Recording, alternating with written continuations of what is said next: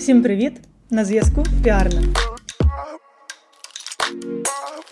Сьогодні будемо розмовляти про те, коли варте припиняти співпрацю з клієнтом та піарником, тому що все не вічне, і коли ти починаєш працювати з клієнтом, здається, що ви будете працювати нескінченно. І клієнту також здається, коли він винаймає піарника, що ця е, співпраця вона буде тривати вічно, але насправді все скінчується, і це також. Саме тому хочеться поговорити про те, як зрозуміти, що ви вже дали один одному все, що потрібно, і це не чергове сумне розлучення, як в фільмах або серіалах, а просто ви вже все виконали, що мали виконати разом, і вам потрібно або взяти паузу, або припинити вашу співпрацю, і це має бути нормально. Це не має викликати обурення або образ з жодної з сторін, тому що таке трапляється. По-перше, це триває, коли ви починаєте працювати над якимось івентом або якимось проєктом, який має логічне завершення, наприклад, це піар фільму або піар івенту. Тоді логічно сказати, що процес співпраці триватиме до тих пір, поки не буде розіслана подяка за те, що люди відвідали івент, та поки не будуть отримані фінальні матеріали від фотографів, відеографів тощо. І саме тоді вже можна припиняти співпрацю, тому що ну, ціль виконана. Якщо ж ви приходите до піарника з ціллю піар-супровіду, то тут потрібно розуміти, що є перший місяць, про який ми багато вже говорили в нашому подкасті. Це місяць, коли ви робите базову документацію, коли ви робите всі там аналізи, KPI, налаштування, стратегії тощо, і починаєте їх реалізовувати. Саме протягом цього місяця можна зрозуміти, чи будете ви далі рухатись ну, піар-супровіді, який вже буде робитися за почасовою оплатою, чи не будете цього робити. І Якщо вам дискомфортно протягом першого місяця, то потрібно розуміти, що комунікація вона не буде змінюватися, і, скоріше за все, перший місяць він виявляється найбільш активним в плані комунікації один з одним, тому що ви затверджуєте документи, ідеї тощо. А далі ви просто реалізуєте та працюєте над уціленням цих самих планів та ідей у життя. Саме тому ви вже, мабуть, будете ще комунікувати трошечки рідше. І комунікація точно не зміниться, вона ще стане менш активною. Саме тому, якщо вам дискомфортно протягом першого місяця, не варто продовжувати цю співпрацю, і ви можете одразу ж від, е, відмовитись від колаборації з піарником, тому що ну надалі це не буде для вас комфортно. В такому разі ви просто забираєте стратегії і можете вже з готовими стратегіями виняти собі спеціаліста, який буде частиною вашої команди, та буде працювати вже на зарплатні, яку ви самі встановлюєте, і буде з цією зарплатнею реалізовувати вже проєкт та стратегію, яка прописана.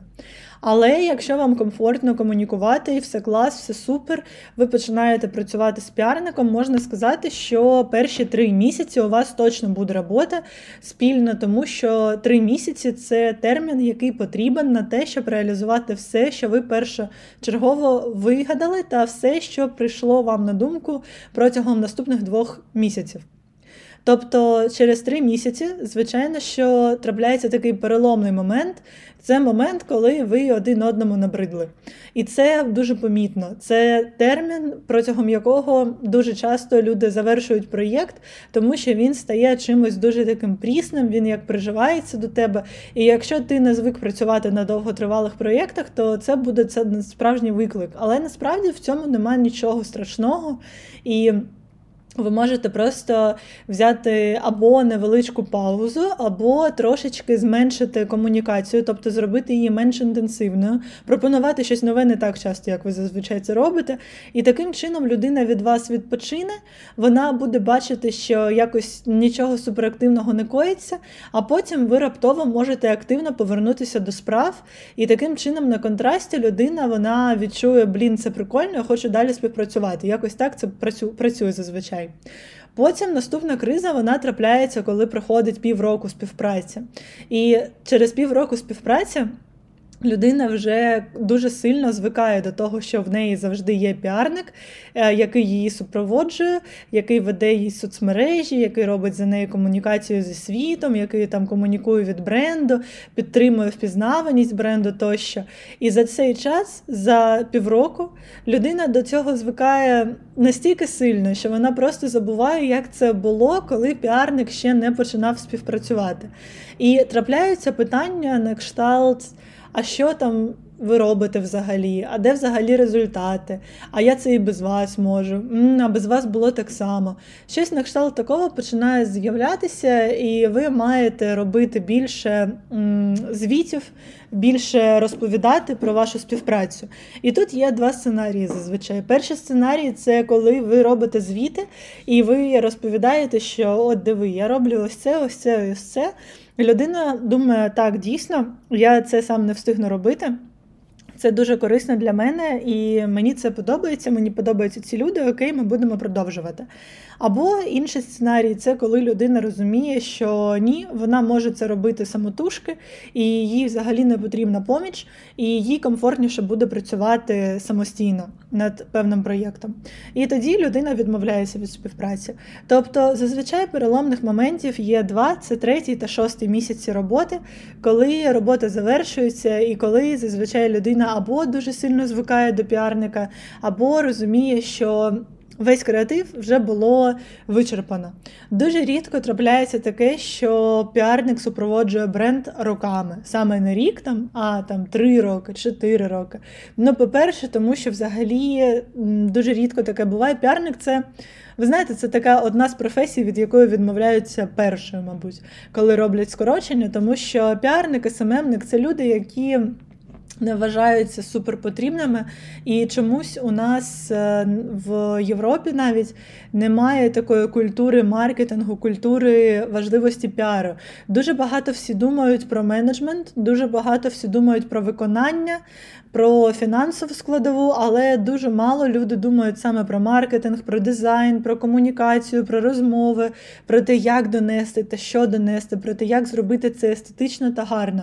Ось цієї культури немає. Це те, що відрізняє нас від Америки, тому що піар, як щось, що з'явилося саме в Америці, він там дуже розвинений, і там піарник вважається такою святою коровою, умовно кажучи, в колективі. Його не звільняють, від нього не відмовляються, тому що це людина важлива, тому що він знає, як комунікувати, і що здебільшого найважливіше ця людина вона має контакти. І коли людина має контакти, то вона розуміє, кому писати та що говорити. Звичайно, що працювати з нею буде простіше. І саме тому піарник там важливий. Але у нас, коли люди дуже швидко, швидко звикають, і коли люди розуміють, що там та що там ті соцмережі, я можу їх сам робити, або ой, про мене пишуть у ЗМІ, я можу взагалі нічого їм не розказувати, вони про мене і будуть писати. Ну, До гарного швидко звикаєш. І це людський феномен, це нормально. Люди відмовляються від піарників швидше. Таке трапляється, і це нормально. Ми всі маємо розуміти, що як би тісно ви не спілкувалися, це не шлюб, це бізнес, і сказати один одному, що ви один одному набридли та не можете вже дати нічого корисного, це нормально.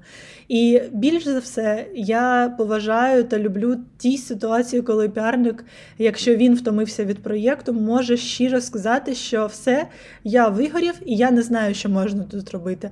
Е, сходіть до іншого спеціаліста. І це нормальна реакція. В нас таке, до речі, було двічі коли ми не могли знайти спільну мову з клієнтом, і ми щиро та відверто казали, що все, ми випробували все, що ми могли. Більше ми нічого не можемо вигадати, і на цьому наша колаборація вона завершується, мабуть. що. І це нормально, це адекватно, таке трапляється. Тобто відмовлятись від піарника це окей. Це як зняти улюблену футболку та піти і купити собі нову улюблену футболку. Ну тобто зі всіма буває, ніхто не помирає, ви нікого не ображаєте, це робота, і про це всі мають пам'ятати. Але відмовлятись від піарника потрібно тоді, коли ви дійсно запевнитесь, що ви можете самі робити ті ж самі речі, і результат від цього не зміниться. Якщо ви запевнитесь, що якість та регулярність цієї роботи, а це дві речі, з якими зазвичай люди не справляються самотужки, вони будуть такими самими, або якщо ви запевните, що ви маєте когось, хто буде вашим піарником замість цієї людини, тобто, якщо ви знайшли когось більш хто більше підходить вам, то тоді, звичайно, що відмовлятися і можна, і потрібно. Якщо ж цього немає, пірнати в вирій, е, не знаючи, що там, ну я б не радила, я б почекала, взяла б, можливо, паузу або рекомендацію.